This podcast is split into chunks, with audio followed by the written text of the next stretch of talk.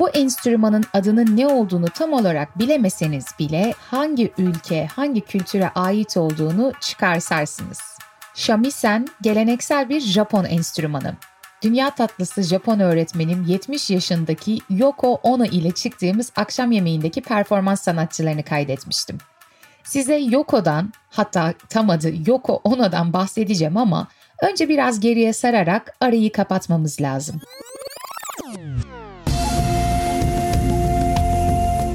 Dünyaya fırlatıldığın bu serisinde felsefenin izinde yolculuğumuza devam ediyoruz. Bu bölümdeki durağımız Japonya.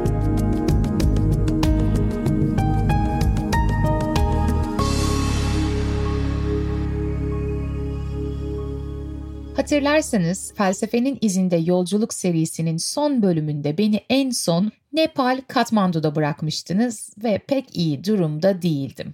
Sonrasında apar topar Japonya'ya gelmeye karar verdim.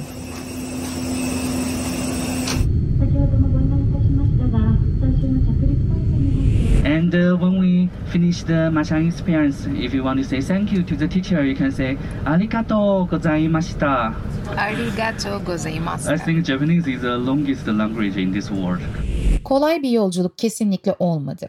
Nepal ve Japonya'nın ikisi de Asya ülkesi olması dışında neredeyse hiçbir ortak noktaları olmayabilir. Nepal'den Japonya'ya gelmek gerçekten çok radikal bir karardı çünkü dünyanın en az gelişmiş ülkelerinden birinden en gelişmiş ülkelerinden birine geldiğimde ve bir de bunu inzivanın sonrasında hemen yapmış olmam çok ilginçti. Çünkü şunu hatırlıyorum. Havalimanından Tokyo'da varmaya çalıştığım otele gelirken yeraltı metrolarından sonunda dışarı çıktım. Çıktığımda gördüğüm yer Shinjuku isimli böyle Taksim gibi bir bölgeydi. We will arrive at Tokyo Terminal in a few minutes.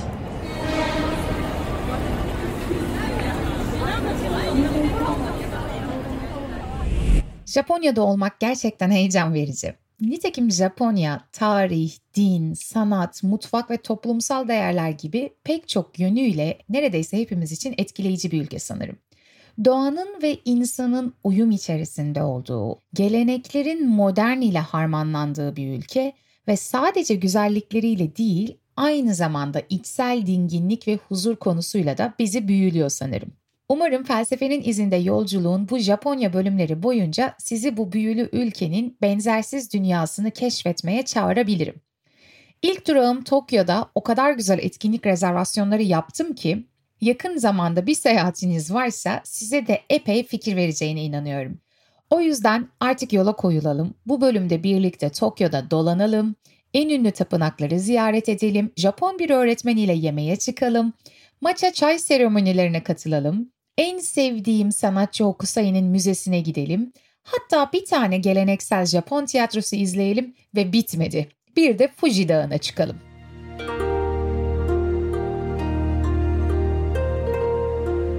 Japonca'da Nippon ya da Nihon olarak telaffuz edilen Japonya, Asya anakarasının kıyılarında Pasifik Okyanusu'nda parıldayan bir adalar ülkesi.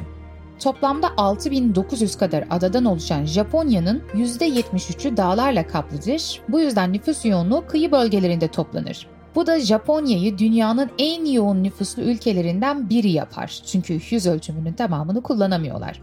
Tokyo'da neden 30 milyon insan var sorusunun yanıtlarından bir tanesi bu. Diğer yandan da ülkenin %73'ünün dağlarla kaplı bir ada ülkesi olması haliyle bütün kültürü, dini, felsefeyi etkiler. Bunu görmeyi çok seviyorum çünkü meseleye fiziksel koşullarla bakmadığımızda böyle felsefe, din gökyüzünden inmiş gibi oluyor. Ki sadece felsefe veya dinle ilgili de değil bu durum. Yani beslenme alışkanlıklarından tutun da eğlence kavramına değin pek çok şeyi etkileyecek bu coğrafi koşullar. O yüzden önce biraz pratik koşullardan söz etmek istiyorum. Tokyo Ulusal Tarih Müzesi'ne gittiğinizde ilk eserlerin milattan önce 10 binlere kadar gittiğini görüyorsunuz. Yani Japonların oldukça köklü bir tarihi var. Bence Japonya'nın bütün tarihsel dönemlerine baktığımızda bizim için önemli olan iki kırılma anı var. Özellikle bunların üzerine gitmek istiyorum. Çünkü bu dönemlerden felsefi, dini meseleler çıkacak. Birincisi Asuka dönemi. Milattan sonra 6. yüzyılı kapsayan bir dönem. 538 ile 710 arasında. Diğeri ise Edo dönemi. Bu da takriben 17. 18. 19. yüzyıla denk geliyor. Şimdi bunların neden önemli olduğunu konuşalım. Japonya'da tarih boyunca ki bu bayağı uzun bir tarih sizin de gördüğünüz gibi iki tane ana din var. Bunlardan biri Şintoizm, diğeri ise Budizm. Halkın dünya görüşünü de büyük ölçüde Şintoizm ve Budizm şekillendiriyor. Az önce söylediğim birinci kırılma anı dediğim şey Asuka döneminden önce hakim olan anlatı Shinto. So Buddhism was introduced to Japan in 6th century. And uh, at the time where there is a small war between Buddhist people and uh, you know Shinto, Shinto people. people. Şintoizm doğanın ve ruhların saygı gördüğü yerel bir inanç sistemi. Yani her şeyin kendisi içerisinde belirli bir bilince, ruha sahip olduğuna inandıklarını söyleyebiliriz. Shinto'yu anlamak için bir örneğe ihtiyacınız varsa aslında Avatar filmini hatırlayabilirsiniz değil mi? Oradaki varlıkların hepsi doğayla doğrudan bağlantılı olduklarını düşünüyorlardı. Yani doğanın kendisinde bir ruhu vardı. Bu açıdan Shinto'nun animist bir görüş olduğunu da söyleyebiliriz. Fakat Asuka dönemine geldiğimizde yani 6. yüzyıl dolaylarında Budizm Çin'den Japonya'ya geliyor ve Japon kültürüne derin etkiler bırakıyor. Budizm üzerine özellikle bir açıklama yapmayacağım çünkü uzun süredir yolda olduğumu hatırlarsanız Budizm üzerine bildiğiniz gibi pek çok bölüm kaydetmiştim. Doğrudan onlara bakılabilir. Ben buraya her ne kadar Shinto değil özellikle Zen'i araştırmaya gelmiş olsam da Zen aslında oldukça yeni bir kavram ve Japonların kültürünü anlamanın tek anahtarı değil. Mesela gelecek bölümde Zen üstüne detaylı araştırmalara girdiğimizde anlatacağım ama Zen'de bir tanrı kültü, tapınma nesneleri, geleneksel bir din resmi yok. Bu açıdan komik bir anımdan bahsetmek istiyorum. Benim Londra'da çok yakın bir Japon arkadaşım var, Kaide. Onunla ilk tanıştığımızda ona şakayla karışık ya tapınakta ne yapıyorsun sen demiştim. Çünkü hani bir tanrı yoksa bu geleneksel anlamda benim İbrahimi dinlerden beklediğim gibi ritüelistik bir arka plana da sahip değilse hakikaten tapınağa niye gidiyorsunuz? Oysa Tokyo'daki o ünlü kırmızı tapınak Sensoji'ye gittiğinizde şunu görüyorsunuz. Bu tapınak 6. yüzyılda inşa edilmiş bir Budist tapınağı. Tamam. Ama aynı alanda bir de Shinto tapınağı var. Shinto tapınakları neye benziyor derseniz anlattığımda hemen gözünüzün önünde canlanacak. Hani iki tane ahşap böyle direk gibi bir yapı var. Onların üstünde bir de yatay bir yapı var. Yani böyle bir kapı gibi. Kocaman bir tapınak, dört tarafı duvarlarla çevrili bir yapı olmaktan ziyade üç tane ahşap parçanın oluşturduğu bir kapı gibi düşünebilirsiniz. Bu Shinto tapınakları Shinto Shrine diye geçiyor. Aslında Shinto tanrıları olarak adlandırabileceğimiz kamilerin de meskenleri. Mesela ağacın, suyun, havanın, ateşin yani yaşam için elzem olan şeylerin birer tanrısı var. Kamiler deniliyor bunlara. So both uh, different religions uh, coexisted in Japan or on the same uh, ground. that's uh, So nice. it's really strange for maybe you uh, because you have only one God, right? yeah. no, I don't have any god, but yes. Yeah. and if you had a chance to visit uh, Japanese traditional house, uh, maybe in the living room, you see both uh, Shinto altar and uh, Buddhist uh, uh, altar. Japonların iki dini ve evlerinde iki farklı ibadet bölümü olduğunu söylüyor Yoko sizin de duyduğunuz gibi. Mesele sadece iki dinin bir arada olması da değil bence. Çünkü Japon kültürü hakkında ilginç olan diğer bir şey ise geleneksel olanla modernitenin de birleşmiş olması. Her şeyin muazzam derecede iç içe geçtiği bir kültür yaratmışlar. Çünkü bakıldığında bir yandan inanılmaz modern gözüken bir toplumla karşı karşıya kalıyorsunuz. Ama bir yandan da bu bahsettiğim Tokyo'daki Sensoji tapınağına gittiğinizde para atarak oynadıkları dilek doğa bölümleri olduğunu görüyorsunuz. Tokyo'daki en büyük tapınaklardan biri Sensoji'deyim. Arkadan gelen sese bakın. Şimdi size bunu anlatacağım. Küçük ızgaralar var, kocaman olanı da var ve insanlar elindeki bozuk paraları o ızgaranın içerisine atıp dua ediyorlar, dilek diliyorlar. Başka bir tarafta da bin yen, ortalama işte 200 lira civarı bir ücrete kartlar satın alıyorlar ve bu kartlara dilek yazıp çekmecelere kapatıyorlar. Şimdi bunu şu yüzden anlatmak istedim. Zen'den bahsederken veya Zen Budizminden bahsederken tamamen seküler bir yaşam felsefesi olduğunu söylüyoruz ya. Aslında burada şunun altında sürekli çizmek gerekiyor. Bir şeyi seküler bir yaşam felsefesi veya koyu ortodoks bir din haline getiren şey de kişinin onunla kurduğu ilişki. Ben Zen'e baktığımda gayet dünyevi bir yaşam felsefesi bulabilirim. Ama burada insanlar gözleri yaşlı bir şekilde ellerini kavuşturuyorlar, dilek tutuyorlar ve para atıyorlar tapınağın içerisinde. Dua ediyorlar. Yani bu dini ritüelistik bir pratik değil de nedir? O yüzden daha önce Nepal bölümünde de söylediğim gibi her dinden zaten bir yaşam felsefesi çıkartmak mümkün eğer böyle seyrelteceksek. Bu güzel oldu. Zen hakkında konuşurken bir yandan da aslında Japonya'da başka pratikler de olduğunu görmek daha objektif, daha gerçekçi bir yerden bakmamıza yol açıyor. Şimdi Japon kültürünü anlamak adına bizim için önemli olan ikinci dönem Edo periyoduna geçeceğiz ama Edo periyoduna geçmeden önce bu Shinto Budizm ikiliğinin böylesi bir dini arka planın Japon toplumu üzerinde ya da kültürel yapılanması üzerinde nasıl etkiler bıraktığından bahsedelim. Çünkü burası enteresan bir yer. Hani Japonlar neden bu kadar temiz, tertipli, disiplinli, sebat eden ve estetikle uğraşan insanlardır diye merak edilir ya hakikaten Japonlar neden her şeyi bu kadar mükemmel yapmaya çalışıyor diyorsanız aslında bu kısım bu Shinto Budizm dediğimiz dini felsefi arka planla ilgili. İlk olarak Nepal'den de geldiğim için temizlik meselesinden bahsetmek istiyorum. Benim için önemli konulardan bir tanesi. İlk vardığımda ne olduğunu anlayamadım. Her yer o kadar temiz ki. Hatta ben bu kaydı Kyoto'da aldığım için şunu da söylemem lazım. Kyoto Tokyo'dan da temiz. Arabalar, belediye otobüsleri dahi temiz. Yani ben belediye otobüsünün üstüne parmak attım. Parmağımda toz olacak mı diye. Sanki bütün şehri kolonyalı mendil ile silmişler. Ne yaptınız? Çamaşır suyuyla mı yıkadınız şehri? İşin garibi caddelerde böyle çöp konteynerları taşan kutularda görmüyorsunuz. Yani restoranlarda veya AVM gibi yapılarda ayrıştırma için kutular var ama her 2-3 adım başında böyle çöp kutusu da yok. Haliyle mesela bir muz yediyseniz onu ya evinize ya da bir restorana taşımanız gerekiyor ve orada ayrıştırıyorsunuz.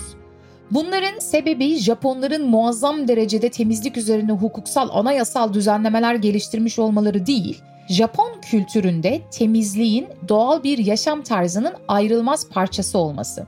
Çünkü aslına bakarsanız Japonlar 12 yıllık öğretim yaşamı boyunca bayağı nasıl matematik, fizik, geometri dersi alıyorlarsa aynı zamanda temizlik üzerine de dersler, yükümlülükler alıyorlar. O yüzden gerek aile yaşamlarında gerek eğitim öğretim yaşamlarında temizlik gündelik hayatın ayrılmaz bir parçası olarak öğretiliyor ve temiz olmaya teşvik ediliyor. Bunun sebeplerinden bir tanesi ise hem Budizmin hem de sonrasında Zen Budizmin temizliği ne şekilde değerlendirdiği ile ilgili. Burada size bir Zen ustasından alıntı yapacağım ve konuyu anlayacaksınız. Bir Zen ustası şöyle demişti. Bulaşık yıkarken bile bebek Buda'yı yıkadığınızı düşünün. Yani bulaşık yıkarken bile sadece orada ol ve o bulaşık yıkama edimini bebek Buda'yı yıkama ediminden ayırma. Şimdi bizde böyle bir şey söylesek ne diyorsun ya sen hani bir tarafta kutsal bir figür var bir tarafta bulaşık yıkamak var, kirli tabakları yıkamak var. Sen bunları bir arada düşünüyorsun. Ama aslında Budizmin Zen versiyonunda temizlik, hijyenik olmak, yemek pişirmek, bulaşık yıkamak, kıyafetlerinizi katlamak her şey hem fiziksel hem de bir yanıyla ruhsal manevi egzersizler. O yüzden Zen'de tüm günlük faaliyetleriniz bir nevi ibadet olarak da görülebilir. Çünkü bunu yapıyor olmanızın sizi arındıran, kötülüklerin gelmesini engelleyen bir tarafı da var. Japonya'nın bu kadar temiz olmasının arkasında yatan şeyin temizliğe bir felsefe atfetmiş olduklarını da söylemek mümkün. Aynı şeyle yemek yerken de karşılaşıyorsunuz. Mesela yemek sofrasına oturduğunuzda masanızda ıslak, kimi zaman buharla ıslatılmış bir havlu ile ellerinizi silmeniz bekleniyor. Bu benim Japonya hakkında en sevdiğim şeylerden bir tanesi oldu. Bunun dışında bazı kavramlardan daha söz etmek istiyorum. Bunlardan biri gaman. Gaman aslında Japonca'da zorluklara dayanmak anlamına geliyor. Yani sebat etmek değil mi? Bunun Budizm'den gelen bir öğreti olduğunu söyleyebiliriz. azmi, sebat etmeyi ve dayanıklılığı Japonya'nın böyle karakteristik bir özelliği haline getiren yapılardan bir tanesi yine Japonların kültürünün içine işlemiş bu felsefi kavramdan geliyor. Ama aslına bakarsanız karşınıza nasıl bir zorluk çıkarsa çıksın yılmadan, şikayet etmeden, pes etmeden, gerekirse canınızı dişinize takarak bütün gücünüzle ona katlanma evresi. Bu Budizmin Zen versiyonunda oldukça yüceltilen bir kavram. Ama şimdi bunu bu açıdan bakıldığında bazı sorunlar yaratabileceğini hemen düşünmüşsünüzdür. Özellikle insanların psikolojisi üzerinde olumsuz etkiler yaratabilir. Başınıza ne gelirse gelsin onu kabullenerek ona dayanmak ve dayanıklılık sınırlarınızı son raddeye kadar zorlamanızı beklemek biraz şuna da benziyor. Diyelim ki mutsuz bir evlilik içerisindesiniz ama Gaman sana buna dayan, buna katlan diyor. Haliyle bunu çok fazla yerde görürsünüz. Yani özellikle Japon toplumunun kadınlardan böyle sessiz ve alçak gönüllü olmalarını beklediği yönünde bir eleştiri var. İnsanların yaşamış oldukları olumsuz duygu durumları anlatması, bunlardan şikayet etmesi, bunları değiştirmek konusunda onları teşvik eden bir sistem olmaktan ziyade onu dayanmaya teşvik eden bir yapı olması meselesi. E tabi bu şeye de benzer. Biraz farmakon kavramını anımsatıyor bana eski Yunanca'daki her şeyin hem deva hem de zehir olan bir yanı var. Gaman'la ilişkili olan başka bir kavram yine çok benzer bir yapısı olduğunu göreceğiz. Shihikata Nagai. Bu da Japonca'da şikayet etmenin lüzumsuz olduğu değiştiremeyeceğin şeyler anlamına geliyor. Bu kavram Shihikata ga nai aslında tam olarak bence Stoacı felsefenin kontrol dikotomisi dediği şeye karşılık geliyor başımıza gelen olaylarda kontrol edilemez yanlar vardır değil mi? Yani Benjamin Button adlı filmdeki o balerin olan ana karaktere arabanın çarpması sahnesi bunun en iyi örneklerinden bir tanesiydi. Sen bazen sadece dans ederek sokakta yürürsün ama geceden kalma mutsuz bir taksi şoförünün dikkatsizliği yüzünden hayatın boyunca bir daha dans edemeyecek bir pozisyona bir sakatlığa mahkum edilebilirsin. Bu Shihikata Nagai'yi gücün dahilinde olana odaklan, kontrol edemediğin, değiştirilemez olanı kabullen ve buna da dayan, buna sebat et anlamında. Burada iki tane daha Japonca kavramdan söz etmek istiyorum. Biri ma, diğeri wabi sabi. Ama bunlar estetik ile ilişkili kavramlar olduğu için ve Japonya'da sanat ve estetiğin zirveye ulaştığı dönem ise benim işaret etmek istediğim ikinci tarihsel periyot olan Edo olduğu için ma ve wabi sabi kavramlarını yeni bir dönemin içerisinde konuşmayı tercih edeceğim. O yüzden gelin öncelikle Japonya'nın bilmemiz gereken ikinci tarihsel dönemine bakalım. Edo. Edo dediğimiz şey bir kralın ismi değil aslında bugünkü Tokyo. Bunu başka bir rehberimden dinleyelim çünkü Tokyo kavramının Edo kavramından nasıl geliştiğini ve kavramın ne anlama geldiğini anlatacak. But uh, that time, Tokyo wasn't called Tokyo. It was called Edo because Edo period. Uh, then how Tokyo get this name? The To of Tokyo, it means east area. The Kyo means Kyoto. So actually, Kyo, Tokyo, it means to the east area of Kyoto. This name just comes from Kyoto. Actually, Kyoto is the culture center of Japan. If you uh, has over 1,000 years history as a capital.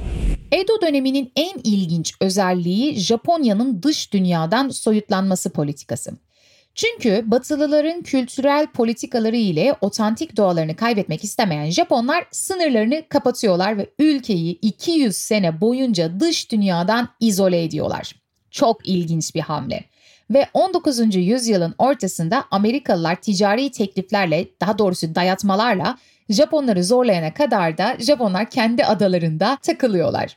Şimdi Japonların 200 sene boyunca kendi adalarında takılmalarının bazı elbette sonuçları var. Bu sonuçlara gelmek sanat ve estetik üzerinde nasıl etkilerde bulunduğunu anlatmak istiyorum ama bu anlatıma geçmeden önce bölümün sponsorundan söz edeceğim. Çünkü kimse dış dünyaya kafalarını kapatıp izole bir biçimde yaşayamadığı için anlaşmanın, iletişim kurmanın bir yolunu bulmalıyız.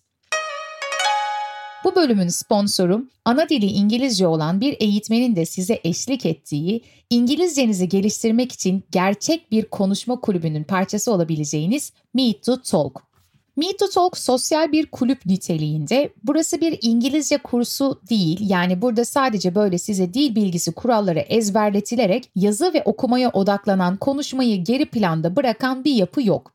Burada katılımcıların birçoğunun aslında hali hazırda yıllardır öğrendikleri, bildikleri İngilizceyi dışa vurmalarında önemli bir rol oynuyor Meet to Talk. Katılımcılar Meet to Talk ile İngilizce konuşma korkularını yıkıyor, özgüven kazanıyor ve yeni şeyler öğrenerek konuşma potansiyellerini ortaya çıkartıyorlar.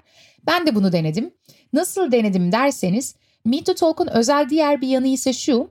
Burada hem İstanbul'da ve Antalya'da yer alan konuşma kafeleri var. Yani fiziksel mekanlar oraya gidiyorsunuz ve bazı oturumlara, seanslara katılıyorsunuz. Hem de aynı zamanda isterseniz online bir platform aracılığıyla da birebir bir eğitmenle konuşabiliyorsunuz veya yine konuşma grubuna dahil oluyorsunuz. Ben İstanbul Kadıköy'deki oturumlardan bir tanesine katılmıştım. Orada sizin seviyenizde İngilizce konuşan insanlar var ve nasıl ki İngiltere veya Amerika'da İngilizce konuşan bir ülkeye gittiğinizde gerçek bir konuşma deneyiminin içerisinde oluyorsanız Meet to Talk da tam olarak bunu Türkiye'de tesis etmeye çalışmış. Ve buradaki ana dili İngilizce olan eğitmenler ya da mentörler diyelim her üyenin İngilizce seviyesini takip ediyor, onların ihtiyaçlarına uygun yönlendirmeler yapıyor. O yüzden Meet to Talk'u özetlemek için şunu söyleyebiliriz. Hani eskiden denirdi ya İngilizceni geliştirmek istiyorsan bir yurt dışına çık ya da İngiltere'ye git dil eğitimi al. Bu açığı kapatmak üzerine kurulmuş olduğunu söyleyebiliriz. Çünkü buradaki sosyal yaşantı web sitesi veya kafelerle de sınırlı değil. Aynı zamanda yaz dönemlerinde birlikte kampa gidip günler boyunca İngilizce konuşulan bir ortam bile yaratmaya çalışıyorlar. Ben Meet to Talk'la neredeyse bir senedir çalışıyorum. Aynı zamanda YouTube üzerinden beni takip edenler de bileceklerdir.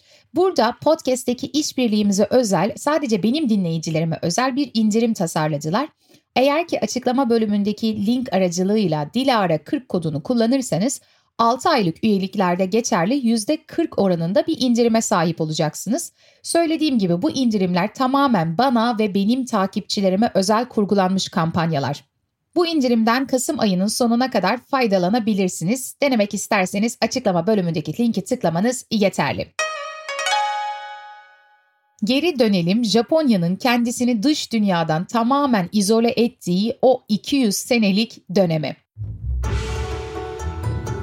Edo döneminde Japonya izole edildi ve iç barışı sağlamak konusunda merkezi yönetim güçlendi ama şunu düşünmenizi istiyorum. Yaklaşık 200 sene boyunca dış dünya ile hiçbir ilişkiniz yok. Sadece senede iki kez gelme hakkı olan Hollanda ticari gemileri dışında. Niye Hollandalılar? Çünkü Hollandalılar diğer ülkeler gibi Hristiyan misyoneri değilmiş yani bu yüzden Japon kültürünün değişmesi konusunda herhangi bir tehlike arz etmiyormuş. Bu politika ile ülkeye yabancı uyrukluların girişi ve Japon uyrukluların ülkeye giriş çıkışı tamamen kısıtlanmış. Yani ülkeye izinsiz girerseniz veya çıkarsanız bunun cezası ölüm. Haliyle bu Edo döneminde kapalı bir adada sıkışmışlık hissiyatından kurtulmak ve insanların depresyona girmemesi için eğlence oldukça önemli bir mesele haline gelmiş. Bu yüzden dönemde yükselen şey sanat. Resimler, dramalar, şiir ve müzik hepsi dallanıp budaklanıyor. Çoğumuzun dalgalar aracılığıyla tanıdığı sanatçı Hokusai de bu Japonların garip gözüken ağır makyajlı yavaş konuştukları tiyatro olan Kabuki de bu dönemde ortaya çıkıyor. Ben de Tokyo'dayken hem bir Kabuki tiyatrosuna gittim hem de Hokusai Müzesi'ni gezdim.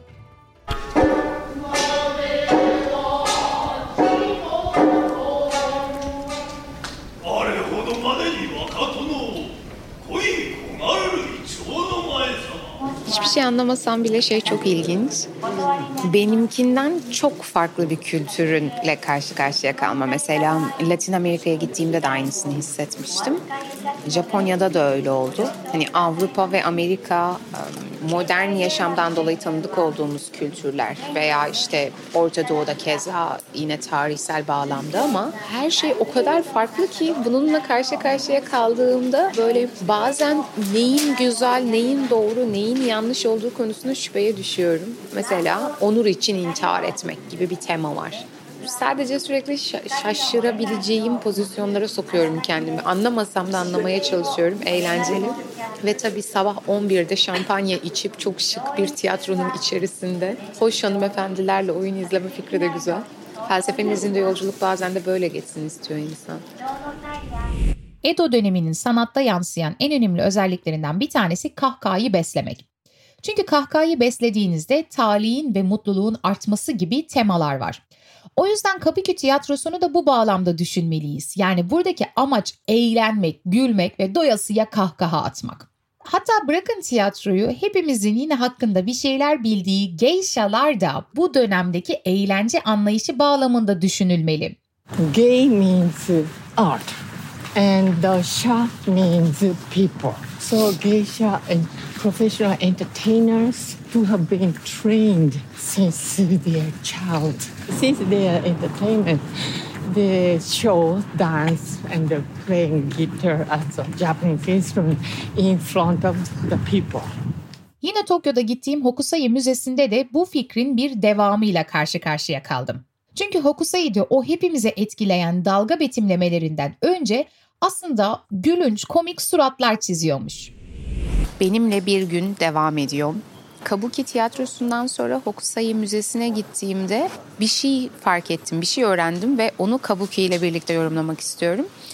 Edo döneminde mutluluk ve kahkahayı beslemek, ona tohum atmak denilen bir gelenek başlamış ve o dönemde üretilen sanat eserlerinin pek çoğunda bu yüzden kahkaha atan, kocaman gülen böyle komik yüzler var. Hokusai'nin de erken dönem çizimleri arasında bunu çok görüyoruz.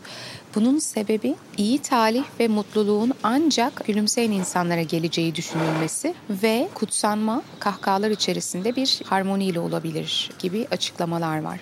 O yüzden espri ve eğlence kültürünü yaygınlaştırmak, insanları gülümsetmek çok önemliymiş. Kahkaha tohumları, evet. Tabii ki de Hokusai'nin çizimlerini sadece bu kahkahayı beslemek temasıyla düşünmek yeterli olmayacaktır ki benim onda en sevdiğim şey estetik açıdan bana verdiği his. Daha doğrusu benim Japon sanatında en çok ilgimi çeken şeyden bahsetmek istiyorum. Bu ise boşluk kavramı. Gelin biraz felsefe yapalım. Bu boşluğa ma deniliyor. Ma zaman veya alanda boşluk açma olarak değerlendirilmeli. Çünkü bu zaman ve mekandaki boşluk fikri aslında yaşamın büyümesi, gelişmek için gerekli olan alanın açılması. Bununla şunu kastediyorum, başka bir yere varacağım. Leonard Cohen'in olduğu söylenilen bir söz vardır. How to light gets in diye yani ışık içeri nasıl girer? Bu sözün bir parçası. Ben aynı isimli İngiltere'de bir felsefe festivaline gitmiştim. O sözün tamamı ise şu, hepimizin çatlakları var ve ışık da böylelikle içeri girer.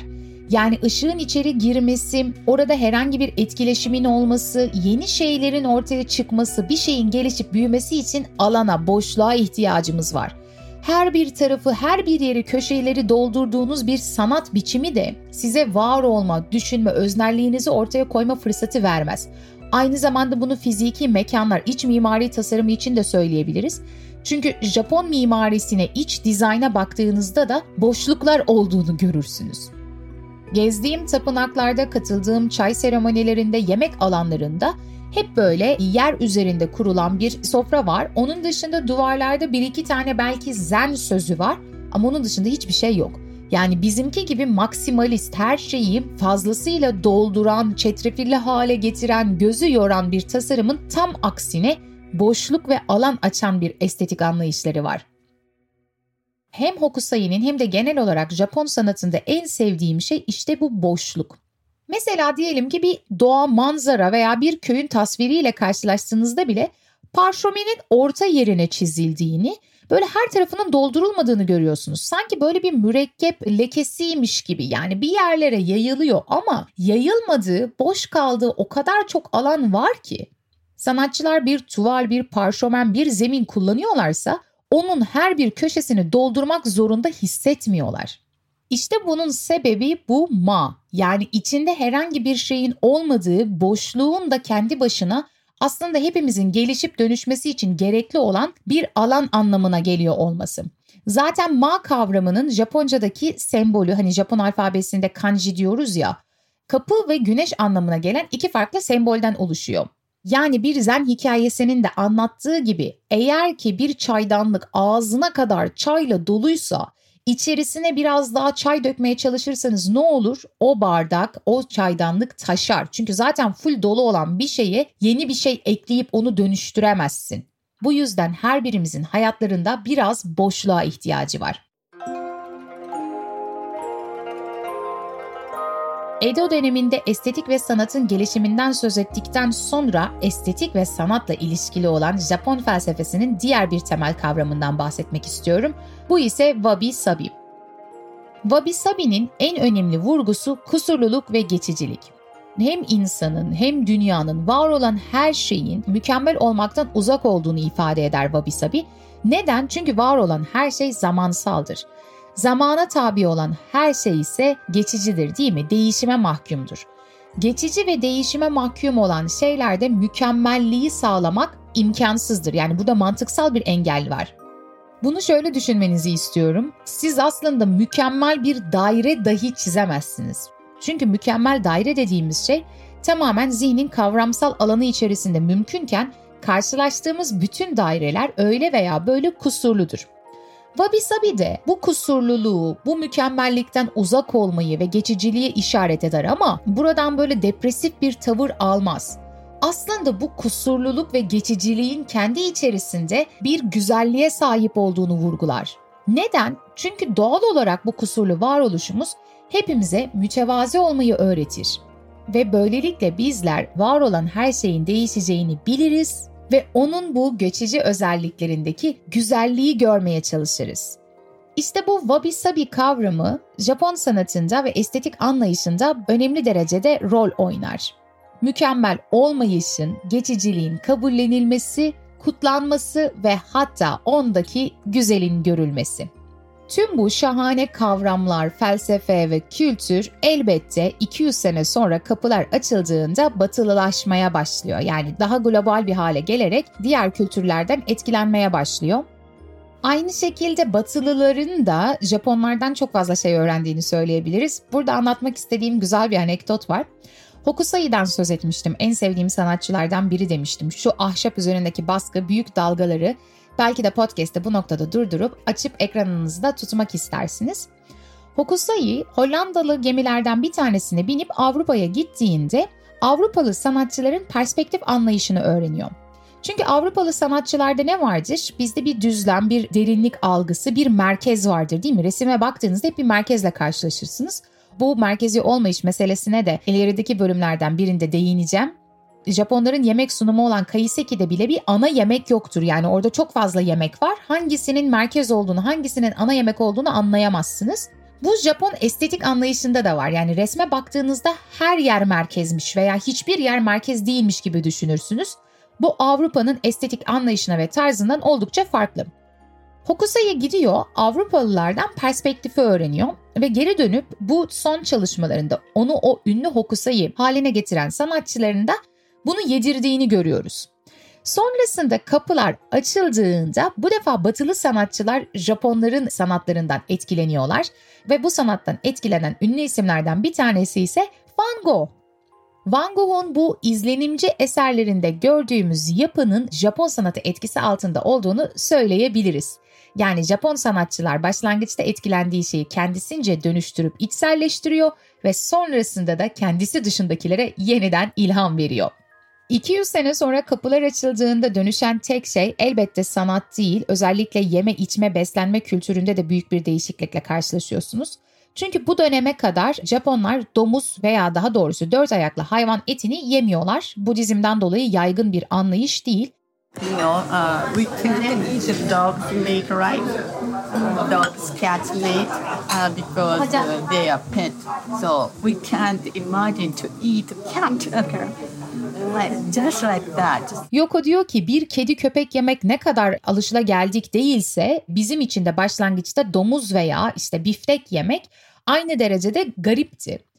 Ama sonrasında ne oluyor? Elbette alışmaya başlıyorlar. Özellikle 20. yüzyılda Japonların daha böyle modern, daha batılı bir hale gelmesiyle birlikte dört ayaklı hayvanların etinin tüketilmesi de yaygınlaşmaya başlanıyor. Buna rağmen benim Japonya'da en zorlandığım şey yemek konusuydu.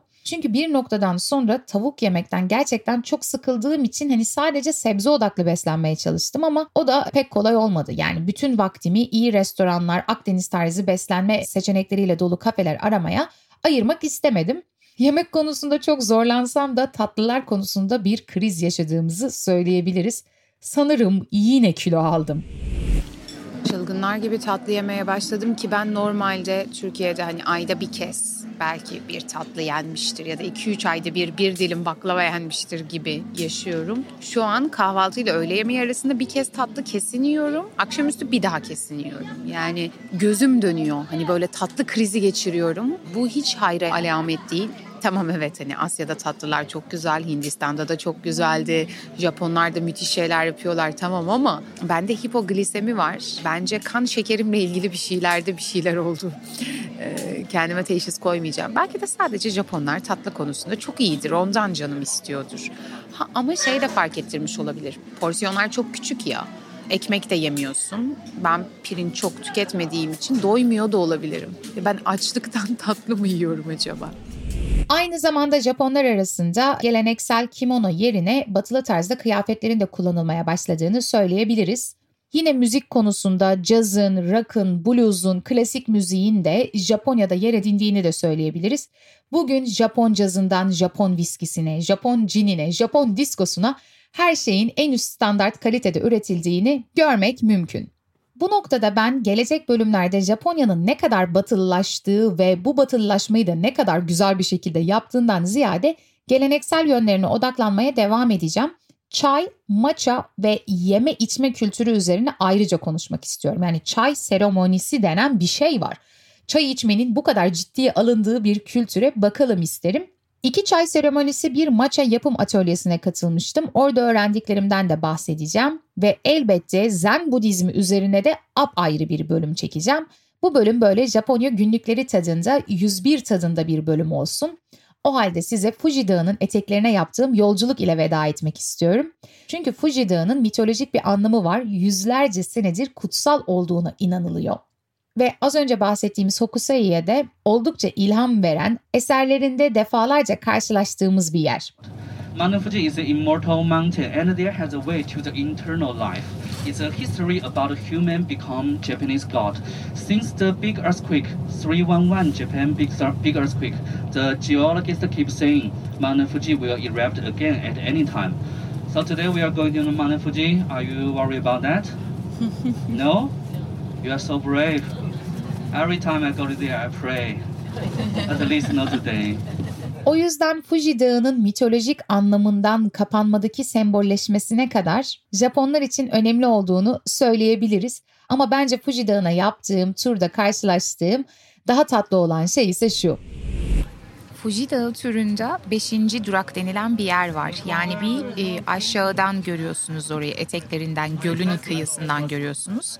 Sonra dağın eteklerinden döne döne döne belirli bir bölümüne kadar çıkıyorsunuz. Tabii ki tam tepe değil ama bayağı rakım yüksek. Orada kafe var, işte hediyelik eşya satan şeyler var. Bir de küçük bir post ofis var. Neye benzediğini Instagram'da paylaşacağım. Böyle bir post ofis değil de bir tane mektup atabileceğiniz kırmızı İngiliz stili bir mektup kutusu.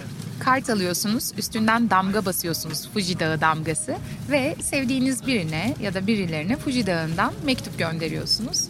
Fikir çok hoşuma gitti ve tabii ki yaptım. O halde size Fuji Dağı'nın eteklerinde bir yerlerden veda etmek istiyorum. Gelecek bölümde görüşene dek meraklı kalın.